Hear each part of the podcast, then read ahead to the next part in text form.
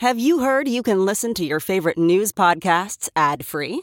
Good news! With Amazon Music, you have access to the largest catalog of ad free top podcasts included with your Prime membership. To start listening, download the Amazon Music app for free or go to amazon.com slash ad free news podcasts. That's amazon.com slash ad free news podcasts to catch up on the latest episodes without the ads. Today, we're going to talk about what Republicans are trying to get in exchange for holding the debt ceiling hostage. And I interview former Republican consultant and writer at The Bulwark, Tim Miller, about the ever growing list of George Santos lies, where a so called moderate Republican like him fits into politics now, and what he expects to see from the impending Trump DeSantis feud. I'm Brian Tyler Cohen, and you're listening to No Lie. So, this past week, the U.S. officially hit its debt limit. Uh, in last week's episode, I warned about what's at stake if the U.S. defaults, which is basically the full faith and credit of the United States, domestic and global markets, the stability of the US dollar. Even though we hit our limit, the Treasury Department is now using what it's calling extraordinary measures to meet its obligations for just a limited amount of time, which brings us to June of this year. If the debt ceiling isn't raised by then, we'll see our economy crater and the dollar's position as the world's reserve currency put at risk. So, fun stuff. So, the solution here, as I explained in the past, is a clean bill raising the debt ceiling. Republicans won't do that because they see this as their opportunity to hold the entire economy hostage in exchange for a few concessions. And in terms of those concessions, we don't know all of them yet because Kevin McCarthy won't reveal what he promised those hostage takers in exchange for their speaker votes.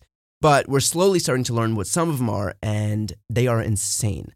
We already know that they want to take an axe to popular programs like Social Security, Medicare, and Medicaid that, you know, they don't want because those programs serve the working class and not the donor class.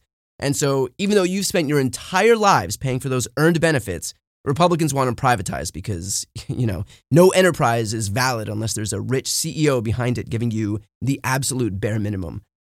But this week we also found out that they're pushing for the elimination of the IRS, all personal and corporate income taxes, the inheritance tax, the payroll tax, and all of that would be replaced by a 30% national sales tax. It's called the Fair Tax Act, which is a gift to the wealthy. It's like Christmas and their birthday and the 4th of July wrapped into one. So instead of collecting income tax commensurate with your income, which, you know, for the wealthy is a lot, instead we slap a flat tax on every item sold in this country, which means every single time you buy a shirt, a meal, a roll of toilet paper, it'll cost 30% more. And so now it's not the wealthy being taxed based on their income, which is disproportionately higher than everyone else's. It's everyone else, the working class, that'll carry the brunt of the tax burden in this country. Like think about it. It's not like someone making 10 million bucks a year is buying lunches that cost a thousand times more than someone making $100,000 a year. So our tax revenues will plummet, which means less funding for programs that people rely on to survive, which means people pay out of their pockets and have less disposable income. Uh, that means less spending, which will contract our economy. And because we'll have less tax revenue, that means our deficit gets worse, which means it's harder to shrink our national debt, which is the thing that Republicans pretend to care about even though all of their policies actually make it worse. Like, there is no planet on which the elimination of all income and corporate taxes being replaced by a flat sales tax does anything other than drive our deficit through the roof. Here's the wildest part consider the fact that we just finished an election cycle where the only thing that the GOP ran on was high cost and inflation. And now that they have power in the House, the way they want to exercise that power is to tax everything 30% higher Every time you open your wallet, you're incurring a 30% premium. Super low income earners don't even incur an income tax, but now they get hit with paying more on everything. Again, the only people who win here are the ultra rich, and it is the working poor who would get slammed. All of this coming from the same people who are currently cosplaying as the as the the voice of the working man and following the price of eggs going up like it's the stock market on Black Friday. The gap between what these people say and what they actually do is big enough to fly a plane through. So what do we do? What's the what's the solution here? Hawaii Senator Brian Schatz summed it up pretty perfectly. He said, quote, in exchange for not crashing the United States economy, you get nothing. You don't get a cookie. You don't get to be treated like you're the second coming of LBJ. You're just a person doing the bare minimum of not intentionally screwing over your constituents for insane reasons, which is exactly right. Like, you don't negotiate with hostage takers because then that tells them that hostage taking is an effective strategy. And these people already think that because it worked with Kevin McCarthy. He's going to put a bill on the floor seeking to eliminate the IRS. He's probably going to try and tie that bill to the debt ceiling. So the position here has to be making sure that Americans know that Republicans are trying to crater the US economy.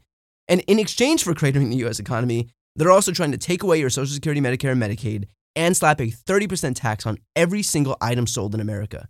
If you can find what part of that sounds good to you, like, I'm all ears. So we'll continue to watch this fight play out, but hopefully it's resolved before the 11th hour in June when we're set to default. Hopefully the Democrats can make it clear that we're not going to sacrifice the entire economy so that a few terrorists can traffic in their fever dream of screwing over the working class. Because it's already clear that Kevin McCarthy and the rest of his party are perfectly willing to do that.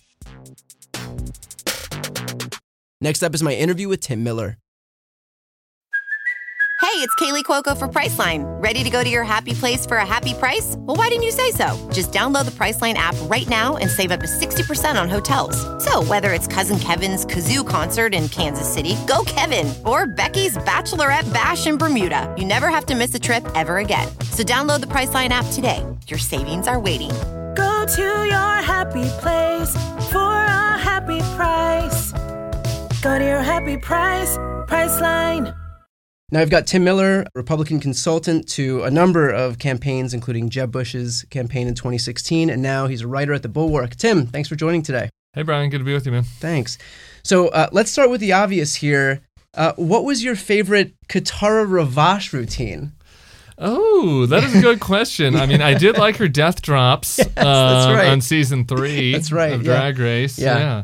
Is that how you say it? I, I don't know, and I was actually going to ask you. For those watching, by the way, Katara Ravache is George Santos's purported drag name from when he was, of course, a drag queen in Brazil. Uh, I don't know how many years ago, but I was trying to figure out what what the pun is with Qatar Ravache. Yeah, a ravishing maybe. I don't know. I don't. my Portuguese, all I got is obrigado, so I don't know any other Portuguese. yeah, yeah. Uh, so he's giving drag queens a bad name, though. You know, with his he's a thief and a liar, and you know this uh, this is drag queens deserve better. Yeah, yeah. Well, I, you know, I think, uh, I think in the in the drag community, this is probably, this is probably the least of their uh, least of their problems lately. I was actually going to ask, like, do you think that this will be what does him in as far as Republicans are concerned? Because you can lie about your religion, you can lie about your job, you can lie about about how many times your mother has died, but uh, you know, being a drag queen in the Republican Party today does seem like the cardinal sin. That's not that great, but Kari Lake used to be a drag king, and she got along with it. I think the question is how willing are you to go along with MAGA? I mean, look, Republicans like,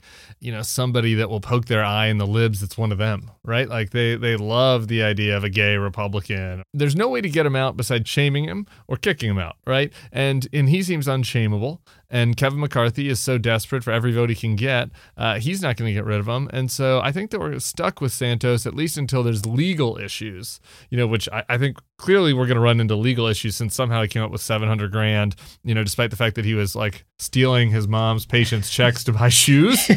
uh, so, Yeah. And, and, you know, I don't, I'm not really a drag critic, but it didn't look like he was spending a lot of money on his costumes right either. yeah no the, the the beatdown wasn't wasn't top top tier so um do, do you think that the drip drip drip of george santos's lies um, will eventually become an actual problem for Republicans. And I ask this because when you've got people like Marjorie Taylor Greene, like Lauren Boebert, like George Santos, who become the de facto faces of the Republican Party by virtue of them being the only ones in the news every day, do you think that that will eventually um, kind of bear itself out when Republicans show up to vote for their candidates in the next election in 2024, and and the only people that they've heard about for the last two years are. Uh, you know, this guy who's lying about his religion, his mom, his, you know, drag queen past, and, and on and on. Yeah.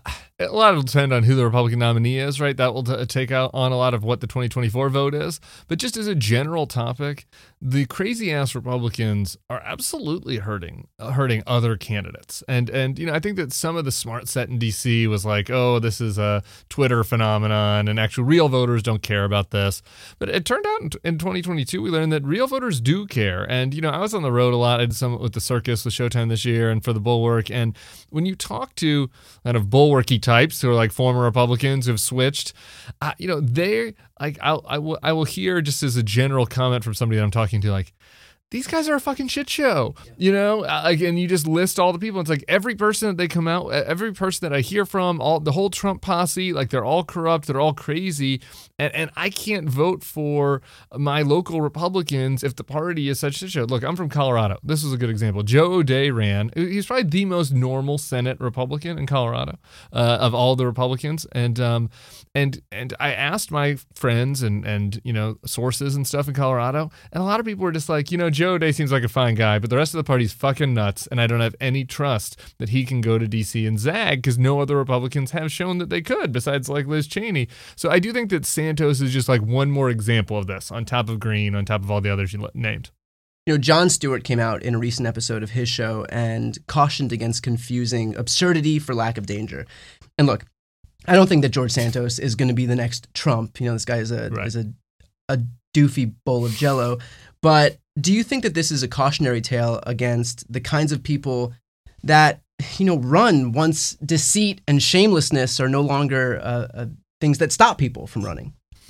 I, Stewart hit it on the exactly on the head. This was the January 6th phenomenon.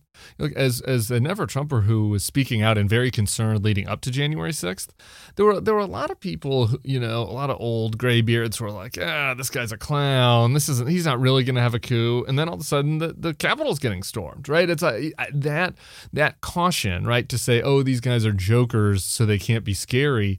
I, I mean, January 6th showed more clearly than anything that, that you can be a joker and be scary. I mean, like Rudy Giuliani with the dye dripping down his face. I mean, that wa- he didn't have the A team working on that coup. Um, so, so yeah, I mean, I, I think that that's like a, you know something that is going to continue to be um, an issue. And, and if you look at the party, so uh, let- let's put it this way: in 2016, when I first spoke out against Trump, I got a lot of calls from people who were like business guys and you know normal centrist republican types who are like hey i want your advice. Can i still run in 2018 can i still be part of this party? I'm thinking running for congress. I'm not sure if i should. And i would tell them i don't think you can win a primary without being crazy. And and usually those people didn't run. And and so who has run right? So so this is like a demand a supply and demand question right? Who does decide to run? People who either are crazy or are happy to pretend being crazy. And so i do think that, that that if you look at the makeup of congress now in 2023 it's actually significantly crazier than the 2017 republican congress um, you know it wasn't like trump just like flipped a switch it's a gradual effort where quasi normal people opt out and people willing to you know do what george santos is doing opt in Yeah. Um, you know, with that said, you were a longtime Republican consultant. There are a small faction of you out there. like, wh- where do you fit into politics today? Because you know, I, I hear a lot about these moderate Republicans, these uh, these Reagan Republicans, but but that that Republican Party doesn't actually exist in practice. We're in a moment where like Marjorie Taylor Greene, who is a 9/11 truther, uh, is sitting on the Homeland Security uh, committee. Like that is that's what the Republican Party looks like today. So I guess where do you fit into this? Um, certainly don't fit in there. And I, I, I tried to fight within the party. I, we tried to recruit a primary against Trump in 2020 and, and didn't recruit any strong candidates. And and after the all the stop the steal stuff, I officially left the party in 2020 because it just felt hopeless. Um, but I, we still are pretty important, right? Uh, we're not with the, us former Republican types, swing voters, moderate types. We might not be. Um, enough to control either of the parties, obviously, that have moved away from us. But uh, if you just look at 2022, you know, I, this isn't kind of popular to say in progressive spaces, but like if you just look at the numbers, with exception of young voters, like the Democratic core Democratic groups didn't turn out as high as Republican groups. Young voters turned out higher than they tended to, so that helped Democrats in certain places. But but Republican base turnout was higher than Democratic base turnout in 2022. The reason why Republicans did worse was because people that identified as, as you know, as maybe eight percent of people that identified as Republicans nationwide, different in different districts, voted for the Democrat because they're like, this party is so crazy. That's why the Democrats won, I, uh, you know, did better than expected and, and held the Senate.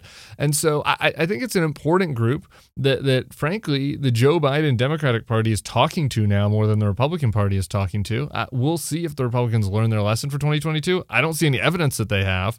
But right now, like the reality is, we're just my people, like the you know the Romney, Clinton, Biden people, like we're just homeless, and we're just gonna be, and and and many of us are, for all practical purposes, Democrats until until the Republicans get their shit together. And like you said, I don't see that on the horizon. I've spoken to Mike Murphy about this, who is Yeah. who is uh, you know another Republican who who uh, who came on to to speak with me. But just kind of this idea of would you kind of vote for Democrats? And Mike Mike said no, but like I think it's going to be different here. But would you vote for Democrats to hasten the demise of the Republican Party as it stands now until you can kind of until up from the ashes will will emerge a, a, a different Republican Party? God love Mike Murphy. You know, there's nothing false about hope, and he's a he's a sweet guy and a smart strategist and won a lot of campaigns. But I, I, he's just hoping for a party to, that's going to come back that's not ever going to come back. And, and so I think that's why he answered the question the way he did, because he thinks, and I- in good faith, this isn't a criticism, in good faith, he thinks it's worth it to fight for the party, pick the handful of good Republicans that are still out there, your Mitts, your you know Adam Kinzingers or whatever, and and work with them. My view, I, I'm more aligned to your view, which is I, I think that there needs to, that the Republican Party isn't going to actually reform itself until it it feels like it's not viable. Um, you know, look at what happened to the Democratic Party in the 90s with Clinton, right? Like, why did the Democrats move to the middle in the 90s? Well, because they just got their ass beat uh, two straight times, like or three straight times, excuse me, um, in overwhelming blowout fashion. And so they're like, we have to go to the middle. Now, maybe some of the progressive listeners didn't like that move, okay, but like that's what it was. It was a practical move. If the Republicans are ever going to move back to a sa- sanity, um, you know, they're going to need to they're going to need to lose. And so I, I do think that um, that for now, um, I think that I'm essentially in an uneasy coalition, mostly with with Democrats. Um, you know, and might be different on a case by case basis. Well, the irony of that is that Republicans had the opportunity to do that. I mean, they were repudiated at the ballot box, and so they should have taken that as an opportunity to retool and figure out like what didn't work and change those things moving forward. But by virtue of kind of like burying their heads in the sand and, and doing this political theater where they pretended that uh, that they didn't lose an election that they very clearly lost, it kind of took that opportunity away from them to retool and present themselves better to their own voters so that they could win the next time. And then the next time they lost again. And so they kind of, I mean, they, they did it to themselves, right? None of them listen to me anymore. Uh, My old friends who stuck around at the party. Uh, but I, I, I was screaming this from the rooftops. Had they convicted him during the second impeachment, you know, instead of Mitch McConnell going out there and giving the speech like about how his principles, but then voting to acquit, had they convicted him, he would have been barred from running in 2024. Now that would have pissed off some MAGA people, and so 2022 probably still wouldn't have been great for Republicans because the, on the other side they would have lost MAGA voters, not not voters in the middle. But probably less than the amount of, Dem- of Republicans who who defected to the. Democrats. Yeah, exactly. And so exactly. And so then you could have built for the future, right? So they had this opportunity right in front of their face. They just needed to get 17 Republicans. They got seven. They needed to scrounge 10 more to convict his ass, ban him from running, and say this is not us. This is not our party. And maybe they could have built from that. Uh, that I think was the critical error. And now I feel like we're in a spot where we're many cycles away from being able to fix it. There was a recent vote at the end of the 117th Congress to protect pre existing same sex and interracial marriages. Uh, a handful of Republican senators voted for it, but about 75% of Republican senators didn't. This was, you know, just until a few years ago, your party. Did this have any effect on you? Like to see to see that? I mean, that that is, for all intents and purposes, like an attack on an attack on on, on you and You mean as a gay? as as a gay, uh, an attack on you and like the entire LGBT community. I mean, the gay the gay thing is so is so interesting, right? Because on the one hand, you know, the idea that I like to think back to like 18 year old young Republican closeted Tim. You know, if you would have told him that like. Oh man, 47 Republicans will vote for gay marriage in 15 years and like you'll be married and have a kid. I would have been like, that seems pretty good on balance, right? I- you know, okay. Yeah. But then fast forward, things have changed so fast, and, and we've made so much great progress. You know, thanks obviously to, to Democrats and and to activists on the left. Um, that now you look at it and it's like a slap in the face, yeah, right? It's just like, right. not not Yeah, like the crumbs that you're being given are not. this like, is not enough and um and and you see i to me that vote while disappointing like the number of republicans have voted for it uh, is less concerning. You know now i come from a different place as a, as a dad uh, than the stuff that is in the schools right? And and you can see like the republicans basically have ceded this fight on on marriage and on the military and you know some of the big fights of you know my youth. Um and and now we're saying okay well we're gonna like basically reskin the old 1970s and 80s, you know, gay scare, gay teacher scare, you know, for the 2020s. Um, and and and I think the don't say gay stuff that DeSantis is pushing, like to me, that is.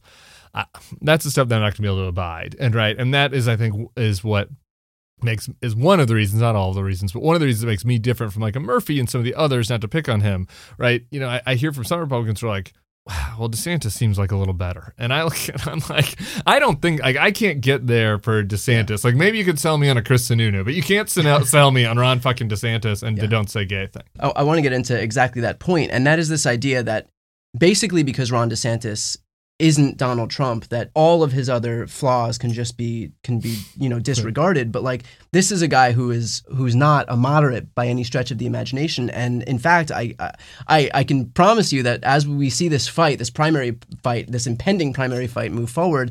Uh, We'll see Ron DeSantis like come at Trump from the right, From and the so, right.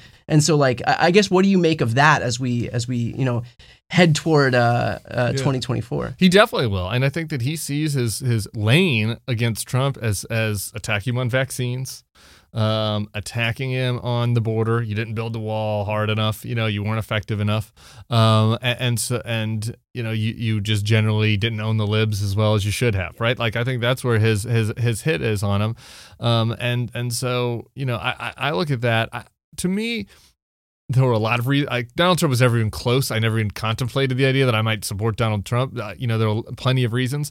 One of the reasons, though, to oppose Trump as an ever Trumper was that just the downside risk of him. He's just such a fucking loose cannon and and psychotic, right? The, you know, who the hell knows what he could do? Um, like that's the only area where DeSantis is better than Trump for me, right? Like you, uh, you know, DeSantis is in some ways. It's kind of hard to close your eyes and imagine people waving DeSantis flags and horns and charging the Capitol, right? Like he Famous la- famous last words. right? Yeah. But it's a little hard. Like, like Yeah. to- that that Trump always had that downside risk, but on a po- if you just look at him on a policy. You know, for, on a policy grid, uh, DeSantis and Trump are going to be indist- indistinguishable. There's been a lot of anointing Ron DeSantis, the the heir apparency uh, in the Republican Party, despite him showing pretty much no appetite to to take a swing at Trump. Or I guess not only not only is, is he not taking a swing at Trump, but he gained all of his fame in the Republican Party by like basically being as subservient to Trump as he could possibly be. I mean, you remember that that build the wall commercial with his kid and what do you think happens when it when it comes time for him to make a decision here? Do you think that he ultimately does engage in this battle that will be scorched earth on Trump's end? People should go back and watch that ad with this kid of building the Lego wall if they haven't Yeah. seen it. It is, I, it's actually crazier than it than it even sounds. Um, so, so having campaigned against him in 16 with Jeb, unsuccessfully, if you don't remember, DeSantis seems to be wanting to try the Ted Cruz model, right? Which was, oh, I love you, I love you, I love you, but on this one or two things, I'm a little more conservative than you, but I don't really want to criticize with you. Don't fight with me. Not, you know, don't pick on me, right? And and that's kind of the path I think DeSantis wants to go. It didn't work for Cruz, right? So I think there's a good reason to doubt that it could work for DeSantis. The one thing that he has going in his favor is that Trump is just has a lot more baggage than he did in 16, right? Like you can't just you can't be the outsider again. You can't. His shtick is feeling a little tired. He's looking a little older, right? And so the question is: Is Trump going to be as good at, at the Trump at doing the Trump of it all of 2016. The nicknames like Ron DeSanctimonious seemed a little half half baked, right? Like, uh, you know, it just is. Tr- so it's possible that that DeSant- that the Cruz strategy from 16 might not have been enough in 16, but might be enough in 24 because of Trump's weaknesses. Um, but I, I think that there's also a lot of reason to think that it won't that it won't work and that Trump will just lay the hammer down on him. And I, I don't think that DeSantis has demonstrated a ton of strength at the political performance of it. Uh, you know, like he's he's good at like yelling at a reporter at a press conference when you can't hear the reporter. It's just a one way thing. Like he can, like Chris Christie was. Um, he's good at that, but he hasn't demonstrated that he's like that charismatic or you know uh, when standing next to Trump on stage is a very different animal than that. So I, I think there are a lot of potential pitfalls. It's going to be interesting too because a lot in a lot of ways Ron DeSantis' political identity is predicated on his fealty to Donald Trump or his kind of emergence out of out of the Trumpism of it all. And so for him to have to kind of go against that, to like completely separate himself and then turn on Trump is uh uh, you know, it's it's not sure like whether he's actually going to be capable of even. Of even And Trump will that. use that. You can already see it. And Yeah. Trump's already saying out there saying that kind of stuff. You Yeah. know, Trump's going to try to turn him into kind of like pat him on the head, Yeah. his, little- his little mini me, you know, and say nice, you know, good luck maybe next time, little little guy. And and um, you know, the question I think comes to whether like that alpha Trump thing is enough anymore, right? And and uh, you know, or whether there's an, a a critical mass of Republican voters that get convinced by the DeSantis argument, which will be basically, I'm giving you all the stuff you like about Trump, but without some of the baggage, without some of the political baggage. Yeah. Uh, can that argument win? In the vacuum, it sounds like a good argument. Will it be a winning argument when when Trump is out there talking about all the reasons why it's bad and making fun of him and mocking him and making him seem like a little bitch? Yeah. Um, well, I guess it's never too early for some bad takes. So, Okay, with that said, it. what do you think is going to be? What do you think is going to happen as we head into 2024? What do you th- who do you think the general election candidates or nominees rather are going to be? Boy, it is really early for for this. Never, Um, never I- too early for some bad takes. I'm Never- really bad. Get at on the record. I'm really bad at predictions. So I like. Uh, I thought it was going to be Kamala in 20, you know, on the Democratic side last time, Yeah, and I a- did, and a I, bad- and that's a I thought that it was going to be Rubio. So don't fucking listen to me. I guess what I'm going to say. Yeah. Um. I, look, six months ago, I would have said I don't think Biden can run, and I think it'll be an open field, and and you know, it'll, be- anybody's guess. I think Kamala again. I would have maybe ran with Kamala, uh, despite seeing her challenges. Um. Uh. Now I think it's pretty clear Biden wants to run. Uh, it's going to be tough to argue against that. Uh, he has he has a great record, and you know the midterms went well. Like, what is the record? What is the argument against him running if he wants to? So I, I think it will be Biden.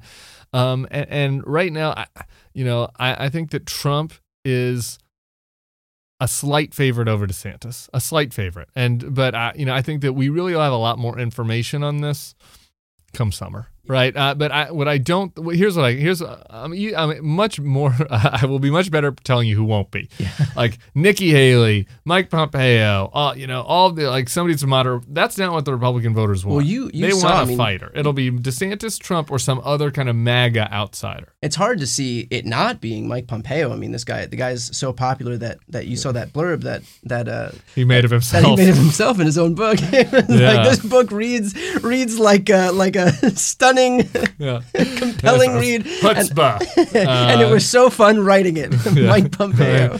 Uh, yeah, no. Pompeo's going to be speaking to a lot of like half-empty pizza ranches in Iowa, and uh, he and he's gotten skinny, and um, you know he he uh, he's president in his own eyes, Yeah. but uh, I don't think that's going to land for him. Okay, so um, more broadly, in terms of what's happening right now, do you think that we're going to see anything substantive from this Republican led House, or are we going to be relegated to two years of what I think is obviously the most important uh, political issue facing us right now, the most important national security issue, issue facing us right now, which is what you called uh, the issue of Hunter Biden's hog?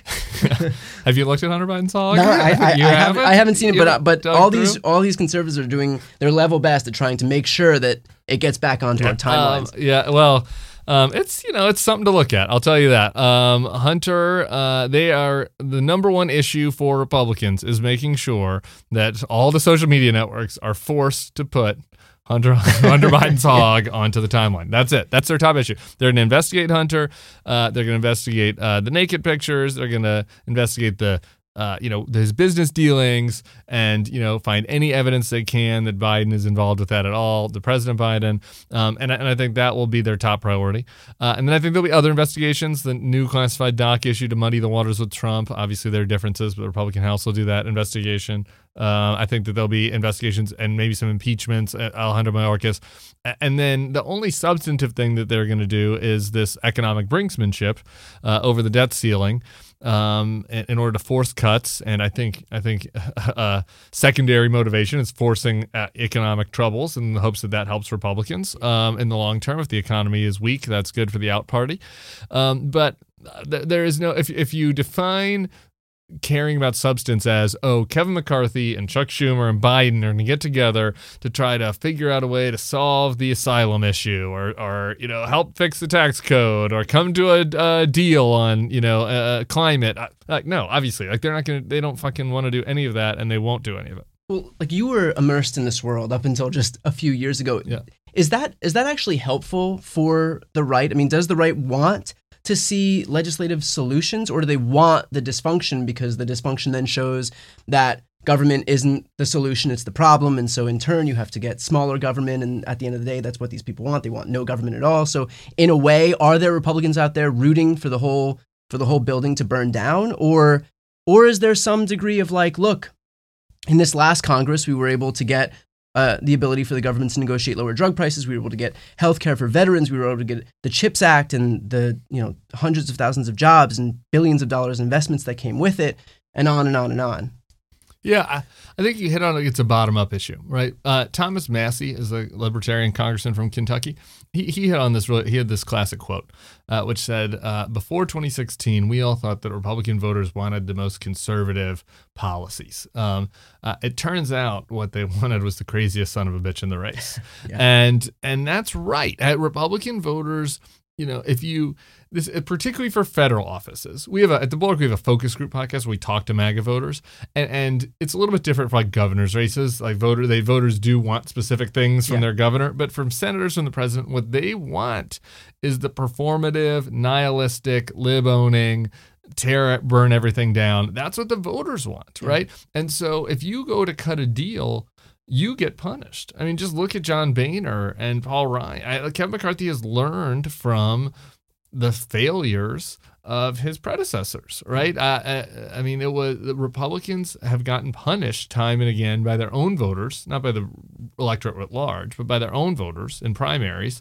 You know, if they are too willing to kind of negotiate and solve. You know, if you try to solve a problem, well, then that that opens you up to a lot of criticism, right? If, if all you do is say, "Oh, let, I, I want, I'm against this, I'm against that, I want to tear that down," well, then that then you don't have any accountability or responsibility for anything, right?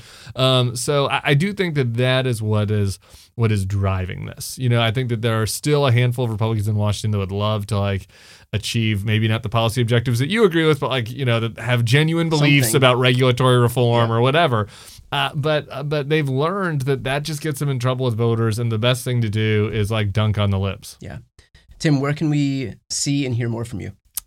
Um, we got a show on Snapchat called Not My Party. Uh, we have a podcast at the Bulwark every day. The Bulwark podcast. We do a once a week Next Level podcast at the Bulwark. Um, I'm on MSNBC from time to time, flapping my jaw.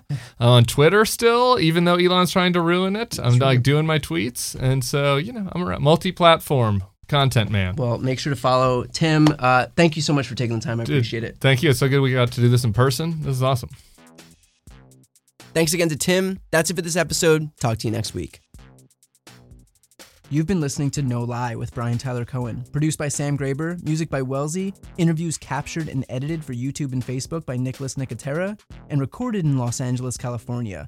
If you enjoyed this episode, please subscribe on your preferred podcast app. Feel free to leave a five star rating and a review, and check out briantylercohen.com for links to all of my other channels.